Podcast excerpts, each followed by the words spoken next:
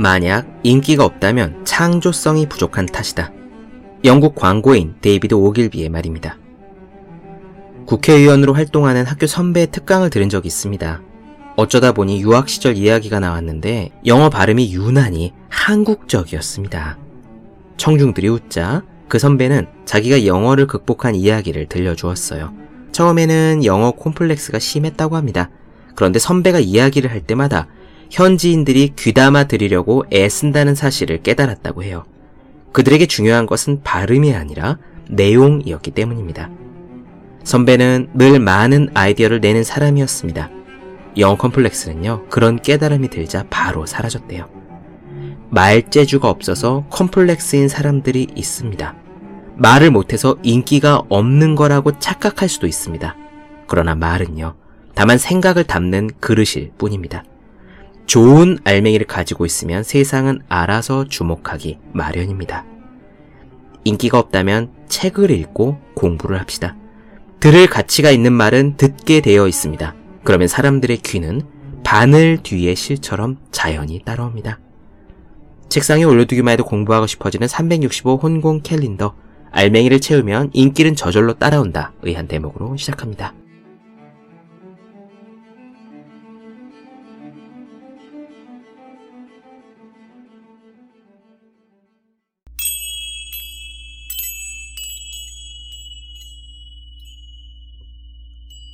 네, 안녕하세요. 본격 공부작업 팟캐스트 서울대는 어떻게 공부하는가 한지우입니다. 찰스 두이그 습관의 힘 오늘 그 마지막 시간이 되겠습니다. 그동안 습관에 대한 이야기를 많이 해왔어요. 습관이 얼마나 중요한지, 습관이 왜 생기는 것인지, 그리고 기업들은 우리의 습관을 이용해서 돈을 벌기 위해 무엇을 하는지도 말이죠. 습관에 대해 우리가 관심을 가지는 이유는요, 결국 우리를 바꾸고 싶기 때문입니다. 금연, 금주, 다이어트, 이런 것들을 성공하기 위해서 혹은 공부하는 습관, 운동하는 습관을 들이기 위해서 이 습관의 힘을 끝까지 들으시는 건 아닙니까? 오늘은 마지막 시간으로서 찰스 두이그가 제시하는 습관을 바꾸는 매뉴얼 편을 나눠드리겠습니다. 다만 이 매뉴얼은요, 새로운 습관을 만드는 것이 아니라 기존의 나쁜 습관을 없애는 데 쓰이는 매뉴얼이에요.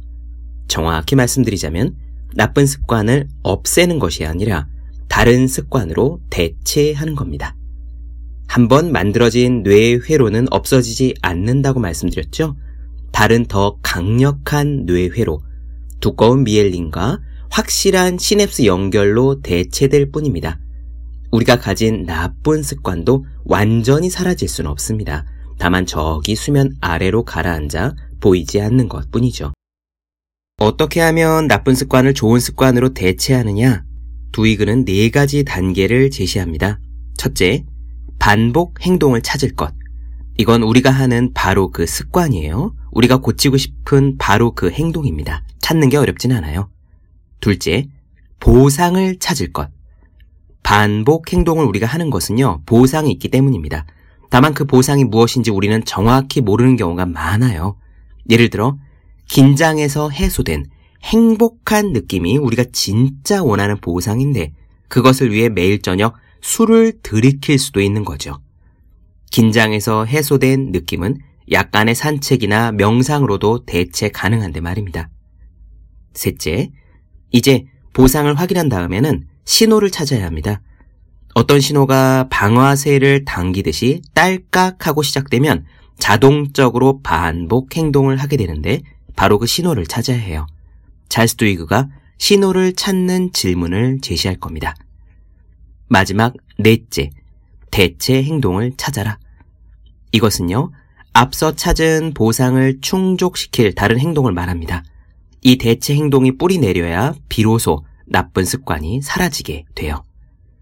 오늘 이야기 들으시면서 또 그동안 나누어 드린 찰스 두이그의 이야기 종합하시면서 여러분들께서 고치고 싶은 습관 한두 가지에 적용해 보셨으면 합니다. 분명 유용하실 거예요. 그럼 찰스 두이그 습관의 힘 마지막 이야기 시작하겠습니다.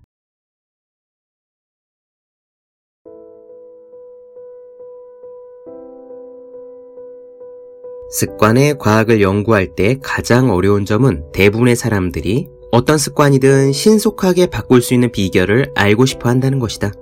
과학자들이 습관의 작동 원리를 찾아냈다면 틀림없이 습관을 신속히 바꾸는 법도 알아냈을 것이라 생각하는 것은 당연하다. 근데 말처럼 쉽다면 얼마나 좋을까? 물론 비밀 공식이 존재하지 않는 것은 아니다. 하지만 습관을 바꾸는 공식이 하나가 아니라 수천 가지도 넘는다는 게 문제다. 사람마다 얼굴이 다르듯이 습관도 각양각색이다. 우리 삶에서 일정한 패턴의 원인을 밝혀내서 변화시키는 세세한 방법은 사람마다 또 습관 행동마다 다르다. 그렇기 때문에 여기에서 한 가지 처방만을 제시한다는 건 무의미한 짓이다. 나는 구체적인 처방을 내리기보다 조금 다르게 접근하고 싶다. 습관이 어떻게 작용되는지 파악하기 위한 기본 틀을 제시하는 것이다. 습관을 바꾸는 게 불가능하다는 뜻은 아니다. 이 책에서 나는 습관이 존재하는 이유와 습관이 작동하는 방법을 다양한 관점에서 설명해 왔다. 여기서 제시하는 기본 틀은 과학자들이 우리 삶에 존재하는 습관들을 진단하고 구체적으로 드러내기 위해 찾아낸 전술들을 요약 정리한 것이다. 습관을 변화시키는 것은 결코 쉬운 일이 아니며 빠르게 진행되지도 않는다. 그러나 시간을 두고 꾸준히 노력하면 거의 모든 습관을 개조할 수 있다. 기본 틀은 네 가지다. 첫째, 반복 행동을 찾아라. 둘째, 다양한 보상으로 실험하라. 셋째, 신호를 찾아라. 넷째, 계획을 세워라. 하나씩 살펴보자. 습관을 연구하는 사람들은 모든 습관에 단순한 신경학적 고리가 있다는 걸 알아냈다. 이 책에서 살펴보았듯이 그 고리는 첫째, 신호, 둘째, 반복 행동, 셋째, 보상이라는 세 부분으로 이루어져 있다. 만약 당신에게 오후가 되면 카페에 가서 초콜릿 칩 쿠키를 사먹는 나쁜 습관이 있다고 해보자. 그 습관으로 체중이 늘어났다. 대부분의 습관에서 그렇듯이 이 시나리오에서도 반복 행동은 쉽게 찾을 수 있다. 그것은 당신이 바꾸고 싶은 행동이다. 당신의 반복 행동은 오후가 되면 카페로 가서 초콜릿칩 쿠키를 산 뒤에 동료들과 잡담을 나누며 그 쿠키를 먹는 것이다. 반복 행동을 찾는 첫 번째 단계는 어렵지 않다. 그러나 다음 단계는 첫 단계만큼 명확하진 않다. 그 보상은 무엇인가? 쿠키 자체일까? 분위기의 변화일까? 일시적인 기분 전환일까? 동료들과 어울리는 즐거움일까? 이런 의문의 답을 찾아내기 위해서는 약간의 실험이 필요하다. 어떤 열망이 특정한 습관을 유발하는지 알아내기 위해서는 이런저런 보상을 실험해 보아야 한다. 이 실험에는 시간이 좀 걸린다. 며칠이 걸릴 수도 있고 일주일 넘게 걸릴 수도 있다. 실험 첫날 카페에 가서 쿠키를 사고 싶은 충동이 느껴지면 반복 행동을 약간만 조절해서 다른 보상을 얻게 해봐라. 카페에 가는 대신에 밖으로 나가서 아무것도 먹지 않으면서 주변을 산책한 뒤에 자리로 돌아보라. 그 다음 날은 카페에 가서 쿠키가 아니라 사과를 산 뒤에 동료들과 잡담을 나누며 먹어보라. 다음 날에는 커피 한 잔으로 끝내보라. 노파심에서 미리 하는 말이지만 쿠키를 사는 대신에 당신이 무엇을 시도하느냐는 조금도 중요하지 않다. 중요한 것은 반복 행동을 자극하는 열망이 무엇인지 알아내기 위해 다양한 가정을 실험해 보는 것이다. 당신은 쿠키 자체를 간절히 원하는 것인가? 아니면 잠깐의 휴식을 원하는 것인가? 만약 쿠키 자체를 원했다면 그것은 허기 때문이었을까? 만약 허기져서 그랬다면 사과를 먹어도 효과가 있었을 것이다. 아니면은 쿠키에서 기대할 수 있는 에너지 충전을 원했을까? 그렇다면 당신은 커피로도 충분했을 것이다. 이렇게 다른 행동을 한 후에 15분 뒤에 알람이 울리도록 시계를 맞춰 놓아 보라. 알람이 15분 뒤에 울리면 아직도 쿠키가 먹고 싶은가? 라고 스스로에게 물어보는 거다. 왜 하필이면 알람을 15분 뒤로 맞춰 놓아야 할까? 그것은 당신이 열망하는 보상이 무엇인지 찾아내는 게 이 실험의 목적이기 때문이다. 도넛을 먹고 15분 후에도 당신이 여전히 책상에서 일어나 카페테리아에 가고 싶다면 당신의 습관은 당분에 대한 열망에 자극받는 것이 아니다. 동료를 찾아가 잡담을 나눈 뒤에도 여전히 쿠키가 먹고 싶다면 인간 관계에 대한 욕구가 당신의 습관을 부추기는 열망이 아니다. 한편 친구와 잡담을 나누고 15분 후에도 쿠키가 생각나지 않으면 당신의 습관이 만족시키려는 보상은 일시적인 기분 전환과 인간 관계라고 생각할 수 있다. 이렇게 반복 행동과 보상이 무엇인지 찾아내면 남은 문제는 습관이 시작되는 신호를 찾아내는 거다. 연구 결과에 따르면 거의 모든 습관의 신호는 다섯 가지 중에 하나에 속한다. 첫째, 장소. 둘째, 시간. 셋째, 감정 상태. 넷째, 다른 사람. 다섯째, 직전에 했던 행동. 다시 한번 읽어보자. 장소, 시간, 감정 상태, 다른 사람, 직전에 했던 행동. 만약 당신이 카페에 가서 초콜릿 칩 쿠키를 사먹는 습관의 신호를 알아내려면 충동이 밀려오는 순간 다섯 가지 질문에 답해보는 거다. 첫째, 장소. 어디에 있는가? 둘째, 시간. 몇 시인가? 셋째, 감정 상태. 지금 어떤 감정 상태인가? 넷째, 다른 사람. 주변에 누가 있는가? 다섯째, 직전에 했던 행동.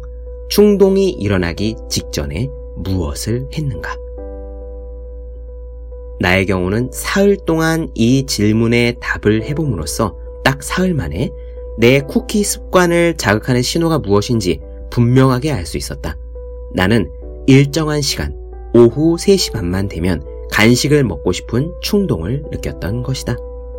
이렇게 습관의 고리를 알아내면, 즉, 습관적인 행동을 유발하는 보상과 신호, 그리고 반복 행동이 무엇인지 알아내면 그 행동을 변화시킬 수 있는 모든 조건은 갖춰졌다. 신호에 만반의 대비를 하고 당신이 열망하는 그 보상을 안겨줄 적절한 행동을 선택하기만 하면 된다.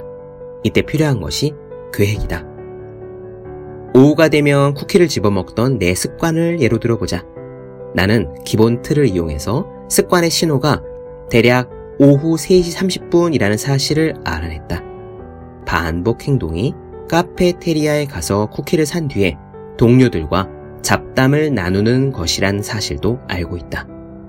그리고 실험을 통해서 내가 열망하는 보상은 쿠키가 아니라 기분을 전환하며 동료들과 어울리는 것이라는 점도 알아냈다. 따라서 나는 다음과 같은 계획을 세웠다. 매일 오후 3시 반에 동료의 자리로 가서 10분 동안 이런저런 이야기를 나누겠다. 이것이 나의 계획이다. 모든 일들이 금방 계획대로 실행되지는 않았다. 너무 바빠서 알람이 울려도 무시하는 경우가 있었고, 쿠키를 먹고 싶다는 충동을 이겨내지 못한 날도 있었다. 하지만 조금씩 조금씩 새로운 습관이, 내가 세웠던 계획이 몸에 배기 시작했다. 3시 반에 알람이 울리면 나는 기계적으로 일어나 동료를 찾아냈고 동료와 약간의 수다를 나누며 실질적인 성취감을 만끽했다. 그렇게 몇 주가 흐르자 나는 아예 반복 행동 자체를 생각조차 하지 않는 단계로 들어섰다. 사무실에 잡담 나눌 동료가 보이지 않으면 카페로 가서 쿠키가 아니라 차를 사서 마시며 동료들과 대화를 나누었다.